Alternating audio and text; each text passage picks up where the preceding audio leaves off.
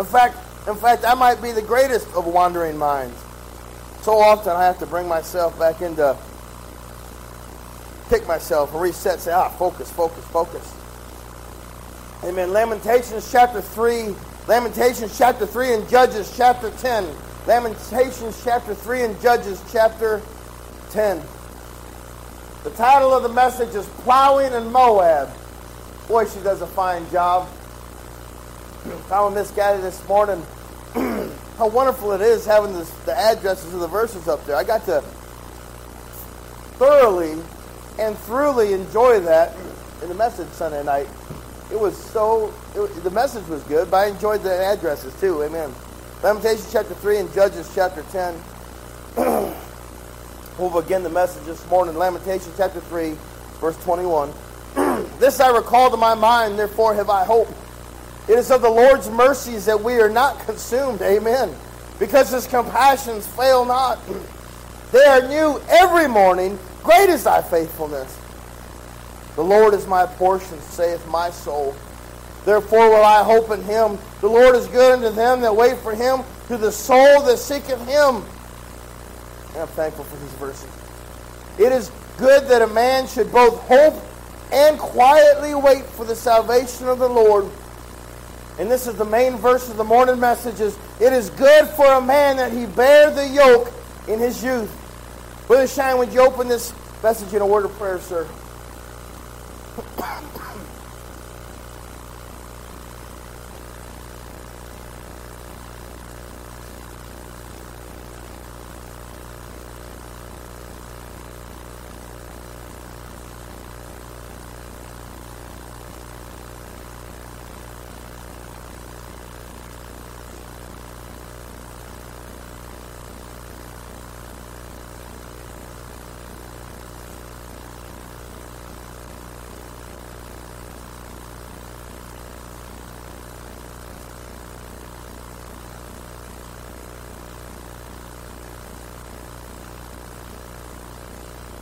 Good for a man that he bear the yoke in his youth. What's that even mean?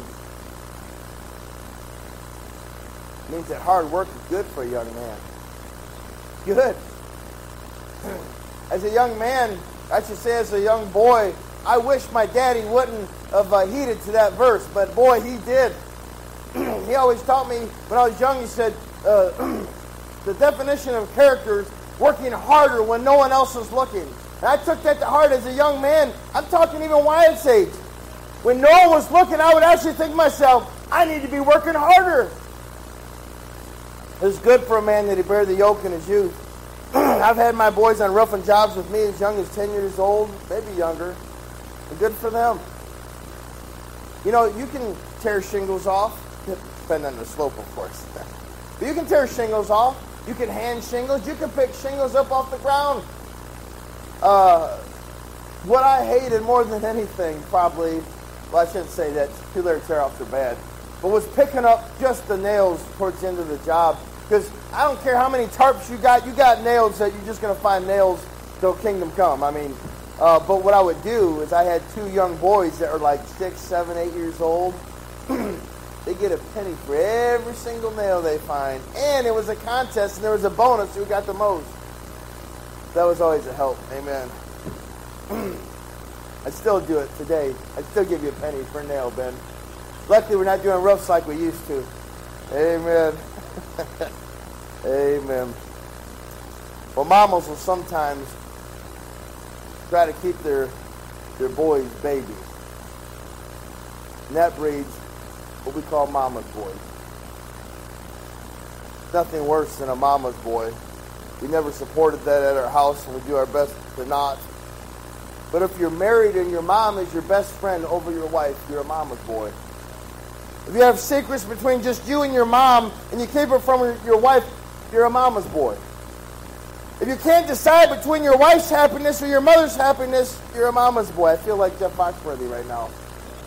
That is not my intentions, but that is definitely how I feel. Amen. When you get married, it's you and your wife. Keep your mom out of it. You and your wife are one. You should always have a united front. say, what does that have to do with Lamentations three twenty-seven? Saying grown men don't stay at home and let their mommies take care of them. They work the plow. They go to work. You can't go and work the plow if you're staying home every day eating grilled cheese sandwiches with the crust cut off. And there ain't nothing better than Mama's grilled cheese sandwich. I don't care what it is, but when Mom makes a grilled cheese sandwich, it's better than yours every time. I've got more examples running through my mind this day and age. We have so many uh, uh, boys that, that, that live at home for, for extended periods of time, and they just they just can't get away from Mom's apron. Um, uh, so many examples, and we all have examples. That's we see that more nowadays. But God said that it's good for a young man to work the plow. We need more men with a backbone and more men with character that are say, will say, hey, I'm going to work the plow. I'm going to leave Mom and Dad. Mom and Dad, I love you. I'll come visit you, but I'm going to go work the plow for my family. Point number one, plowing in Moab. Plowing in Moab. If you, we could turn to Judges chapter ten. Oh, good, you're already there. Judges chapter ten. You say, well, what is Moab? Well, first of all, Moab is a place. It's a physical place in the in Bible times that was a home to a pagan people. People that were descendants of Israel, but resided in a place called Moab, that, and they would grow farther and farther from God. The Moabites were what you would call polytheistic, as in they served multiple gods. Judges chapter ten, verse six. And the children of Israel did evil again in the sight of the Lord, and served Balaam and Ashtaroth and the gods, look at that plural of Syria, and the gods plural of Zidon, and the gods plural of Moab, and the gods plural of the children of Ham, and the gods plural of the Philistines, and forsook the Lord and served him not. You say, I would never do that. Yet we do it every day. The God of money, the God of pride, the God of whatever. We serve multiple gods oftentimes in our sinful state. The Moabites believed in polytheism as in multiple gods. The born-again child of God believes in monotheism as in there's one God. We believe that there's one God, three persons, amen. As opposed to atheism, the belief that there's no God and no deity.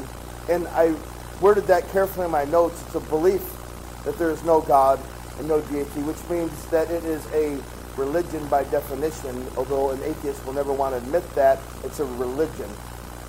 You also have agnosticism, someone who claims that you can't know that there is or that there isn't a God. I I saw an illustration one time, and it was wonderful. I think it was on YouTube, Brother Rob. I was surfing something. And a guy was on the street somewhere, and he had a little marker board. And, and, and he came up to somebody and uh, asked if he believed in God or if he knew where he was going to heaven or something along those lines. The guy said he's atheist. And the guy doing the witness, he said, okay. He said, can you bear with me for a minute? He said, this dot is you. And he put a dot here. He put a dot on the, on the marker board. He said, this dot is you. He said, and this circle represents every known thing in the universe. Everything. What the best ketchup there is. How many atoms are in a chair, right? How many people are there? How, everything that you can think of. How many stars are in the sky? How many sands are in the sea? That circle represents everything in the known universe, and this is you. He said, he gave the marker, he said, just draw a little portion of that circle, however much you think you know of the known universe. He said, just be honest. There's no wrong answer. So the guy just do like a little circle, being honest, right? What we know in the known unit, we know a little bit. The guy doing the witnessing said, so you're an agnostic.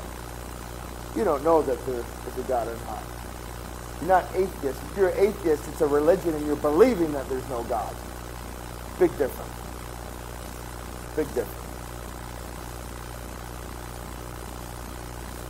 Turn to Psalms chapter sixty. We'll turn a few times, not too much this morning. The honest person is either agnostic or their religion. They're agnostic or their religion. Moab is a place that is spiritually desolate. That's important to know. Whenever you're studying, uh, you're going through your Bible and it mentions Moab, it's a spiritually desolate place. It's, it changes the Scripture. You may not understand what Moab was, and then you don't understand what Moab is, you're not understanding what the prophet's getting across. It may be beautiful on the outside, but it's dead man's bones to the inner man. Sodom and Gomorrah was a beautiful place, but oh, it was wicked. Oh, it was wicked. Psalms chapter sixty, verse eight says, Moab is my washpot. God doesn't have anything good to say about Moab. So the Moabites are a direct descendant of Lot's family, which explains a lot, unfortunately. And Moab is a place where the spiritual plow has been left in the garden, left in the field to rot. Can I just stop for a moment and and ask the question to everyone here, anyone online in the future? The question to the preacher himself. Where's our plow today? Is it in the barn, nice and clean, because it's not used? Or did you take it out to the field one day and you started plowing, then you decided it was too rough? Or maybe you worked, maybe you worked the whole day, but then you just left it in the field because it was so hot out, you just had to come in and you never went back to the plow. Where's your plow this morning? Because we all have a spiritual plow somewhere. Scripture tells us, turn to Luke chapter nine, Luke chapter nine. Scripture tells us that it's good for a young man to work the plow. And Jesus expounded on that during his ministry. He tells us more about working in the plow here in Luke chapter nine, verse sixty-two. He, and Jesus said unto him, no man, having put his hand to the plow and looking back, is fit for the kingdom of God. God not only tells us that it's good for a young man to work the plow, but he also tells us that if you take hold of the plow, don't look back, just keep on plowing. What happens, what happens when you look back? You're plowing. I, I'm doing this, uh, not horse and buggy. I got the rototiller. It's a nice one. This is what I'm doing. If you look back, all of a sudden, you're, oh, your, your, your road's not, oh, your road's not straight. All of a sudden, we find ourselves, oh, comparing ourselves among ourselves. We get way off track of where we're supposed to be. God said that ain't wise. How do you keep straight roads? Keep looking forward to where you're supposed to be going. Don't stop. Just keep it going. They had horses and, and I, I guess some buggies with some sort of a plow, and they would stand on this plow and it would drag in the dirt, and they're steering those horses. They got to keep those horses looking straight. Boy, that, what hard work that is. You've seen the Amish do that. Wow, what hard work. Wow. But working the plow builds character. God knows that. That's why he said it's good for a young man to work the plow. Hey, it's good for young boys to get up on a roof and do some roofing. We got boys that have never done anything in their whole life, so then they grow up, they don't know how to do nothing, and they have uh, uh, no work ethic to go with it.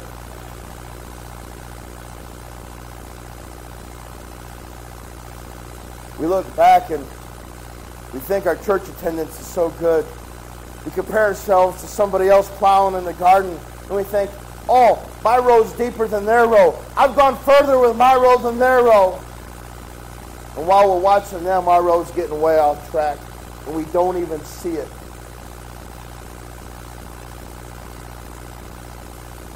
Sometimes we look back and get off track, and sometimes what else you can do with the plow? You go way too fast. Man, we, we, we tore up some new ground, what, two, three years ago? Woo, that's hard work, even with the rototiller. Uh, man, new ground is a whole nother scenario, and it wants to just take you and go. And the temptation is just to skim across the top. But you can't do that. You got to dig deep. Keep it consistent. Slow and consistent. Another word you would use is faithful. Faithful.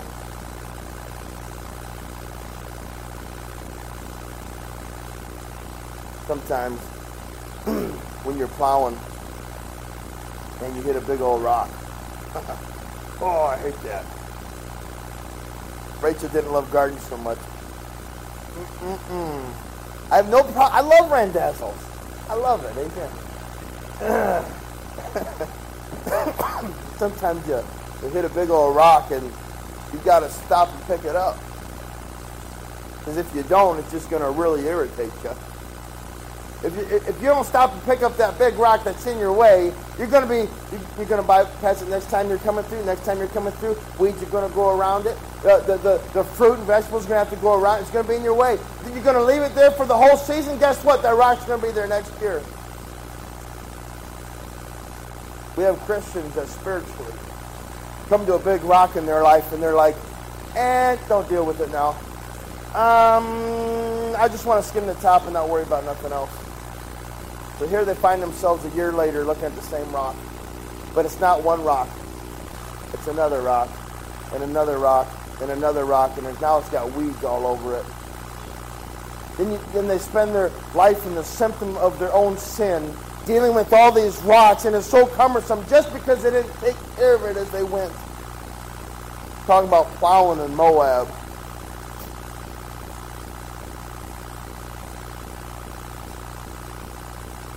Begs the question, where is your plow this morning? Say, well, that's not very deep, brother. You know, did you follow the trend of Moab and leave your plow in the garden to rot? Is it being used daily? Number one, plowing in Moab. Number two, and my final point, reaping in Moab. Go to Jeremiah forty-eight. That's our original text, I believe. Nope. Go to Jeremiah forty-eight. Jeremiah forty-eight. Number one, plowing in Moab. Number two, reaping in Moab. God, He is not happy with the people of Moab. God, God is calling them out through the preacher of the hour. Guess who it is? Jeremiah. Jeremiah forty-eight ten says, "Cursed be he that doeth the work of the Lord deceitfully." How do you do that? Well, not by having good character.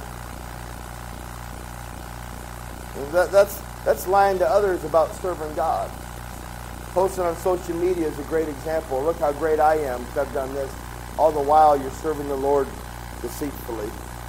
You know, we serve the Lord deceitfully. We tell ourselves we're doing better than we are, because you can't face reality of where our heart really is.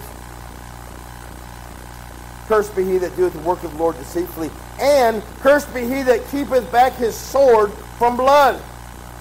As in not going to battle when you ought to go to battle. God says, cursed be him. In verse eleven says, Moab had been at ease from his youth. You know, got a lot, a lot of young people today, my generation and younger in particular. We've been at ease from our youth. I have had it really good. I didn't get um, air conditioned until I was nineteen years old. And when I tell that to my fellow peers, it's a sob story like, oh my goodness, how'd you survive your life? And I could talk to Brother Riley or some other men, and they'd be like, boy, you don't even need air conditioning. We've had it so good. And we have these mama's boys spiritually that have never grown because they want somebody else to take care of everything else for them.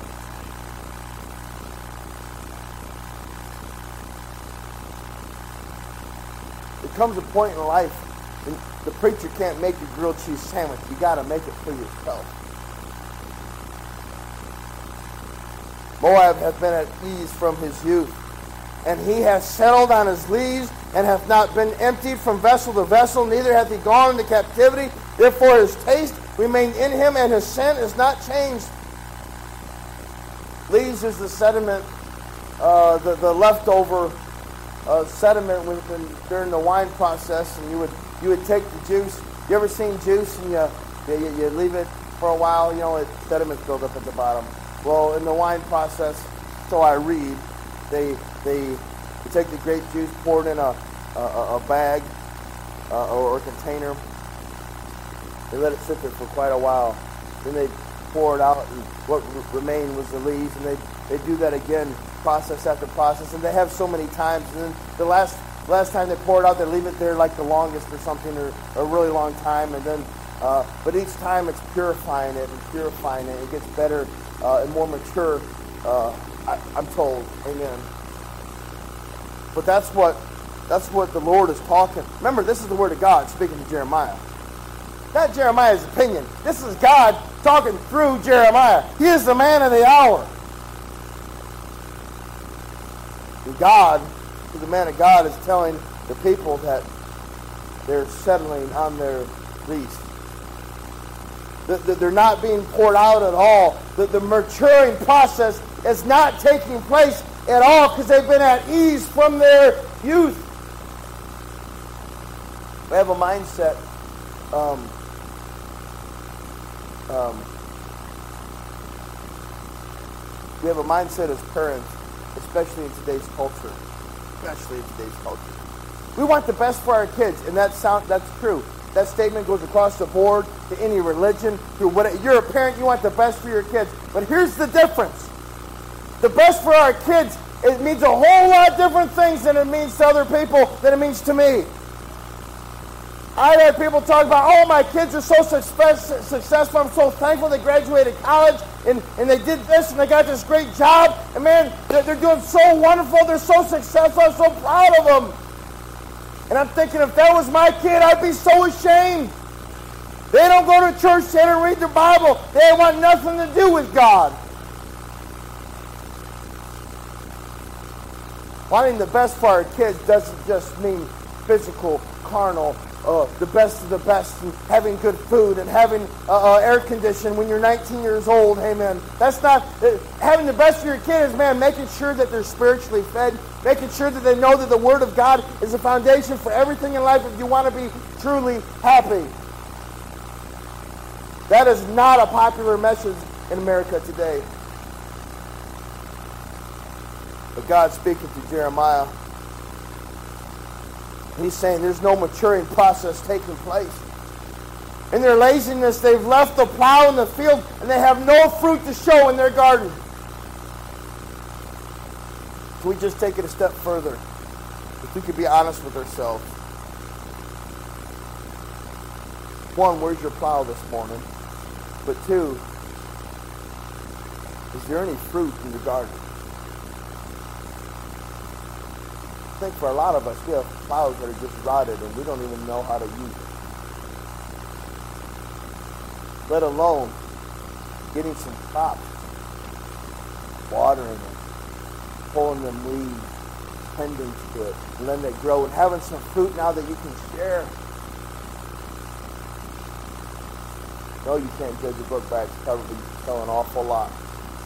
Tell an awful lot about a man or a woman by the fruit in their life. Amen. God is telling them that their laziness and their apathy towards the things of God have caused them to be stunted in their spiritual maturity. Do you see the application here? Our laziness spiritually, in our in our ease and in our youth, has caused us to be spiritually stunted. We're not maturing like we should be. We're, when we go through hard times, we're not relying on the Lord. We just walk away and say, forget it. Let's just settle on the lease. Oh, well, it, it tastes good enough to me. Just deal with it. I'm good. As opposed to being poured out, letting God take you through that trial. There's just something about, there's just something about a spiritually mature Christian that you can go to, and they can just give you some advice because why they've been through trials. If you've never given it to the Lord, you will always live an anxious life. If you've never given it to the Lord, you will always, always, always be miserable. There's no maturing taking place. The, the average the average teenager or college graduate thinks that they're just so mature, right? I'm here to tell you, every every adult looking back would look at look at them and be like, they're just getting started. They don't know half of what they think they know. I'm going to be forty, and I feel like, hey, I'm forty. I've got kids, and I've worked a job, and I know things about life. And, and right now, there's men thinking, boy, you haven't gone through the, the, the loss of your parents yet. You've never lost your uh, children. You've never been in a house you, house fire. You've never been stolen from. I mean, I mean, things in life that I haven't gone through that a whole lot of other people older than me have that are more mature than I, just in a carnal sense, let alone a spiritual sense. First time we have a spiritual problem, just run from it. We don't study it out. What's the Word of God say about it? We don't take the time to let God work that refiner's fire, do a work in us, and allow Him to go through the situation and not just be like, forget it, let's just skim over the top. I don't want to deal with it. We wind up an immature Christian with no maturity. That's where you get that peace that passes understanding. Amen. I'm just thankful for mature Christians that have been through something that I can rely on.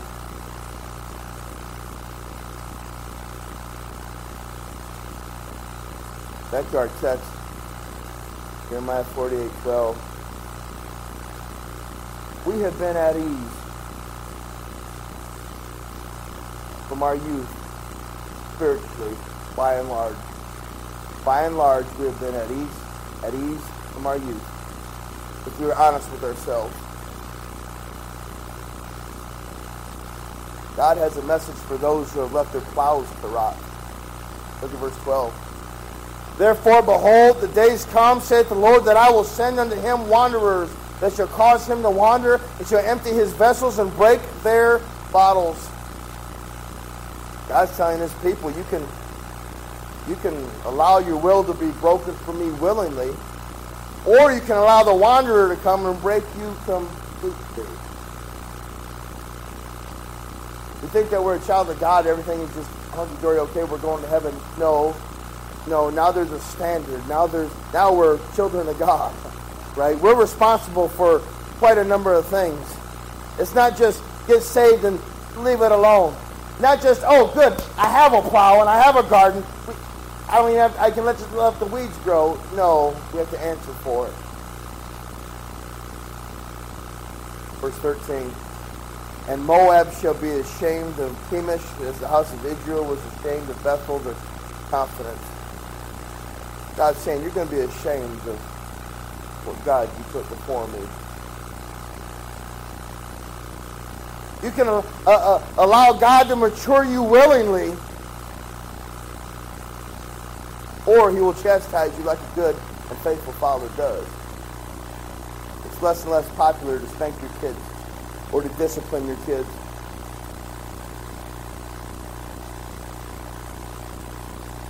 Turn to Hebrews twelve six, and we'll close here.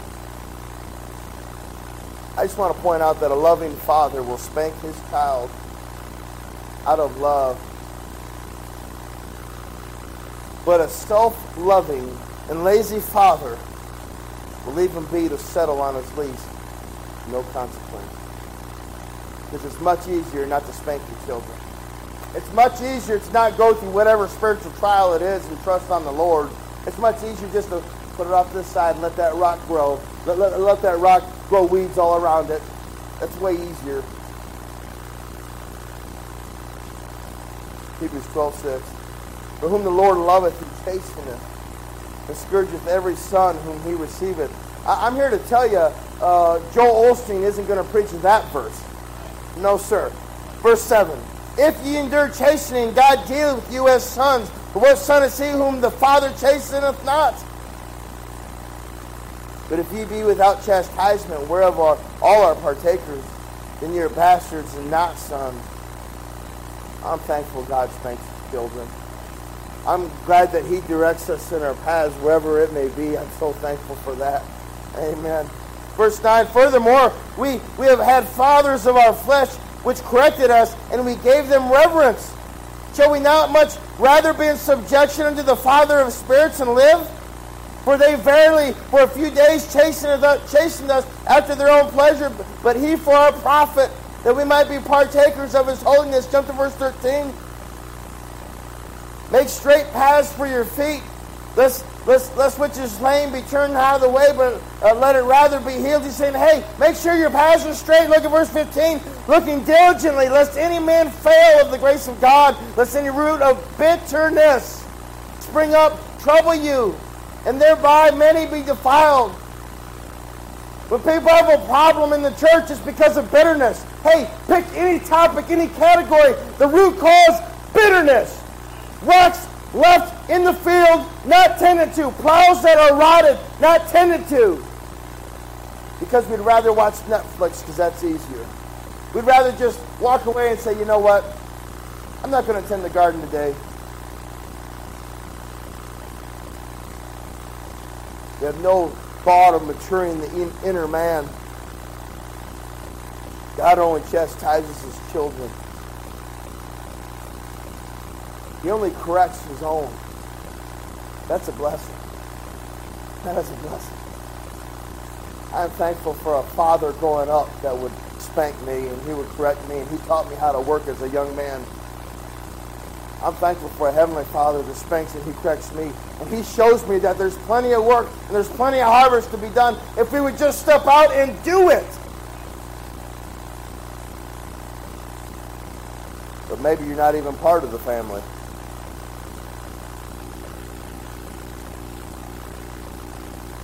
Matthew eleven twenty-eight.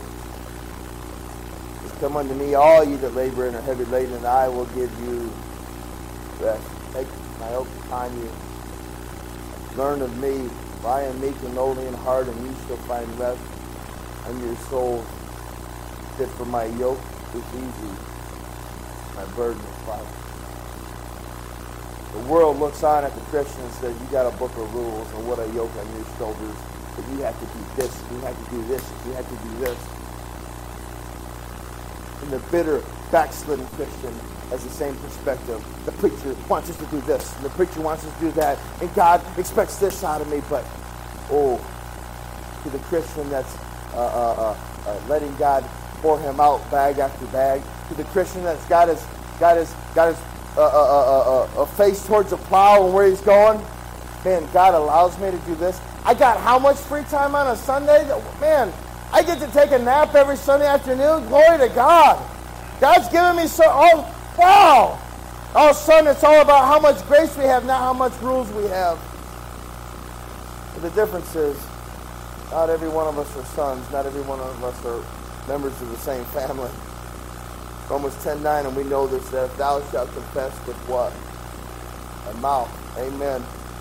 Shalt believe in thy heart that God raised him from the dead, thou shalt be saved. For with the what? With the heart man believeth unto righteousness, and with the mouth confession made unto salvation. You want to be a part of the family of God? Put your heart on your knees and say, God, I'm a sinner. I'm in need of a Savior. I'm going to hell without you. Would you send your Holy Spirit to come into my heart and save me? I want to be part of the family of God. I want to I want to get my spiritual plow, and I want to start plowing, and I don't want to look back for the kingdom of God, because I want to be fit for the kingdom of God. I want to, man, what, what a blessing. We're going to get to hear, He's going to say, well done, thy good and faithful servant. You don't want to hear nothing else. Closing a word of prayer. Thank you, Lord, for your word. Thank you for Lord, allowing us the privilege of experiencing just a little bit of, just a drop.